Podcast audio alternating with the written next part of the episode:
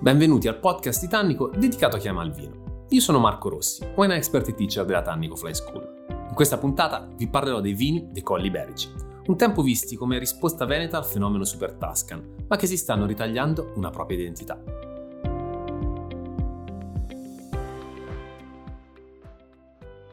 Se ai due estremi della parte centrale abbiamo individuato appunto a sud Padova e a nord Vicenza, riavvicinandosi nella parte più settentrionale, quindi rimanendo nella provincia di Vicenza ma portandoci a sud, troviamo i colli iberici che sono soltanto in parte caratterizzati da quel suolo vulcanico che più volte appunto in questa area abbiamo evidenziato, perché qui la componente di argilla e eh, di calcare con queste penetrazioni comunque anche di argilla rossa che caratterizzano proprio il suolo sono importanti e fondamentali per lo sviluppo dei vini. Abbiamo un suolo di memoria marina perché il mar Mediterraneo arrivava proprio qui andava a coprire quello che era l'ambiente eh, pedomontano su cui oggi troviamo i vigneti. Però nei colli iberici abbiamo delle quote, delle altitudini abbastanza importanti, tutta una serie di componenti per cui qui a fianco dei eh, vitigni classici come il Tai rosso e la Garganega, espressione completamente differente rispetto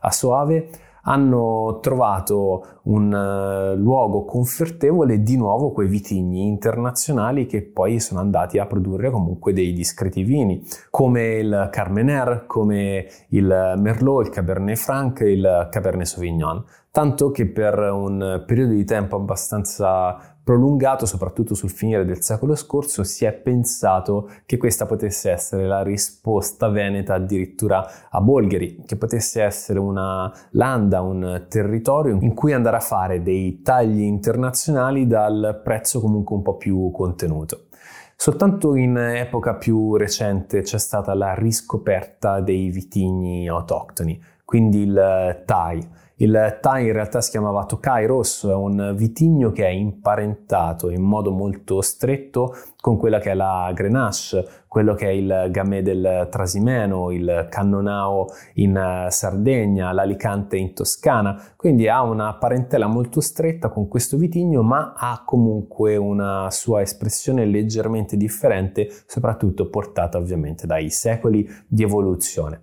Il territorio dei colli iberici è stato in realtà zonato, suddiviso in 11 eh, diciamo, eh, territori più micro, però di fatto le aree principali sono due. Abbiamo quindi due zone mh, fortemente evocate che sono Barbano e Lonigo, ma poi la suddivisione più macro ha portato ad individuare all'interno di quello che è quasi la forma di una U, quello che è una zona più grande, caratterizzata dalla possibilità di avere più contenuto zuccherino all'interno del, del, vino stesso, quindi decisamente dell'uva, quindi decisamente più alcol, con una discreta sapidità. Dall'altro lato, sul versante orientale, invece, un territorio più piccolo che è in grado di andare a portare al vino un uh, pH basso, quindi una componente di freschezza e di acidità estremamente marcante. Ora il successo moderno, contemporaneo del Thai passa proprio dal, dal fatto che sia cambiato il gusto di tantissimi consumatori.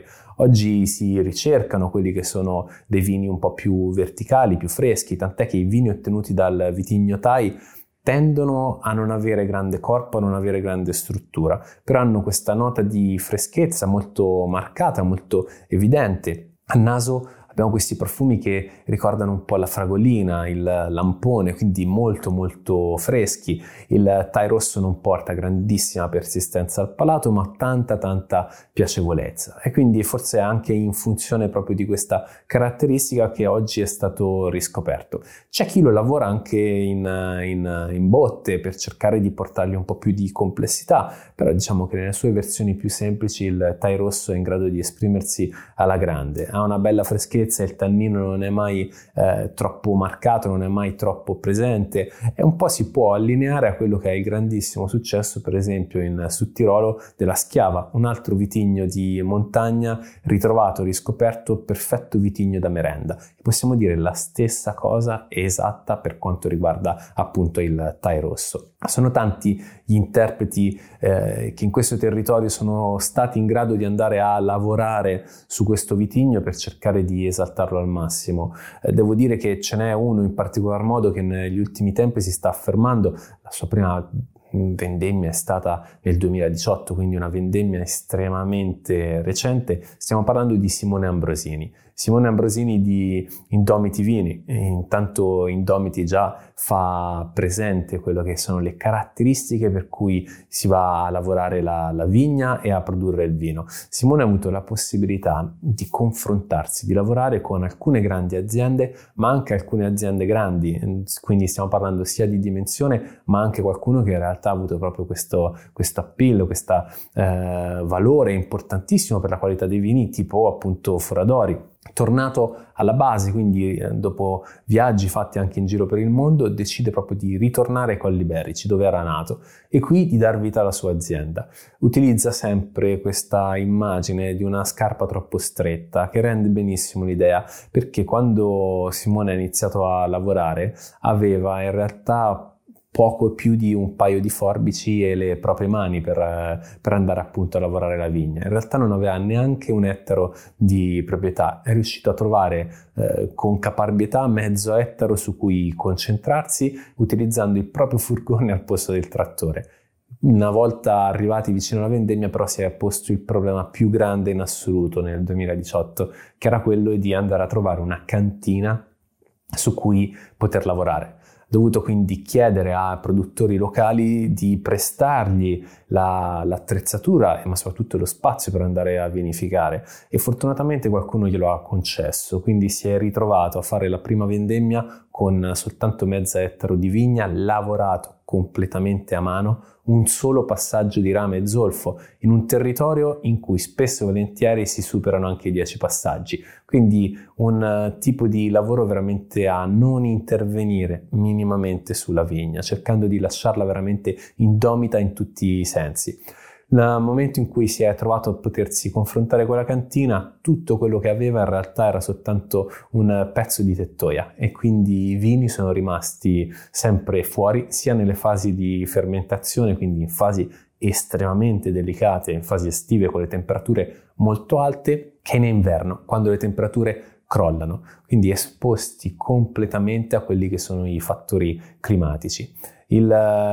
il suo vino comunque è riuscito a portarlo a casa in qualche modo ed è da lì che è nata l'idea proprio di chiamarlo Indomiti. Ed è stata una fortuna per lui aver avuto la possibilità di confrontarsi con più aziende, con più stili, con più territori, così da poter gestire in modo completamente naturale le variabili. Il nome Indomiti comunque ci fa capire già la tipologia, lo stile di vino naturale che stiamo vedendo, perché stiamo parlando di vino non filtrato in cui la solforosa entra ma in maniera estremamente minimale, fermentazioni spontanee ed è così che nasce la prima annata di Lottai, che è il suo Thai rosso. La particolarità è che per cercare di avere un po' più di volume, di volume liquido, di struttura, di corpo, quello che Simone fa è lavorare su due vendemmie. Quindi una prima vendemmia che ha l'obiettivo di portare più freschezza, più acidità, con un'uva che non necessariamente è perfettamente matura. E una seconda vendemmia a bilanciare con un'uva invece più ricca, un po' più carica di zucchero, che racconta proprio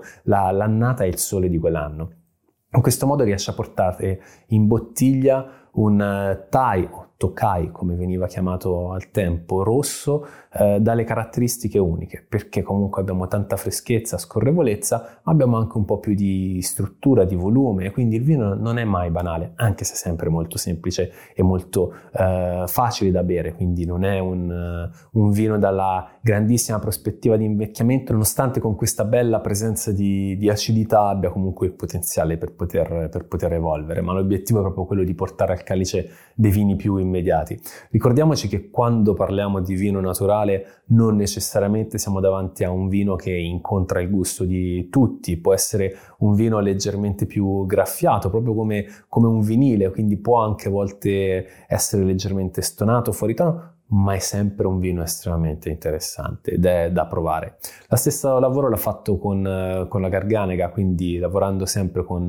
la doppia vendemmia, volendo esaltare al massimo quello che è il vitigno bianco del territorio, però l'espressione qui è molto diversa da quella di Soave. È un'espressione leggermente più verticale in cui la doppia vendemmia porta comunque equilibrio e masticabilità Torna il tema della freschezza data proprio dal territorio, grazie al tipo di suolo, grazie anche alla, all'altitudine e via dicendo, ma eh, rispetto alla garganega che ci aspettiamo su Suave magari non abbiamo eh, quel volume, non abbiamo quella struttura, abbiamo una componente di sapidità importante ma che non porta ovviamente verso quella componente vulcanica. Qui abbiamo un mondo che forse strizza più l'occhio alle componenti marine. Il mondo di Simone, il modo di lavorare lavorare di Simone oggi l'ha portato finalmente ad avere quasi tre ettari, ovviamente stiamo parlando di affitto, su cui andare a concentrarsi per esprimere fino in fondo il suo modo di far vino. Voleva fare due vini in realtà ne ha fatti 5 più anche una birra acida, proprio per non farsi mancare niente. Questo è il tipo di produttore che eh, aiuta i territori a rivalutarsi. Quando ormai siamo andati in una certa direzione, ci vogliono forse giovani indomiti proprio per andare a riscoprire i vitigni tradizionali e un modo classico di lavorare.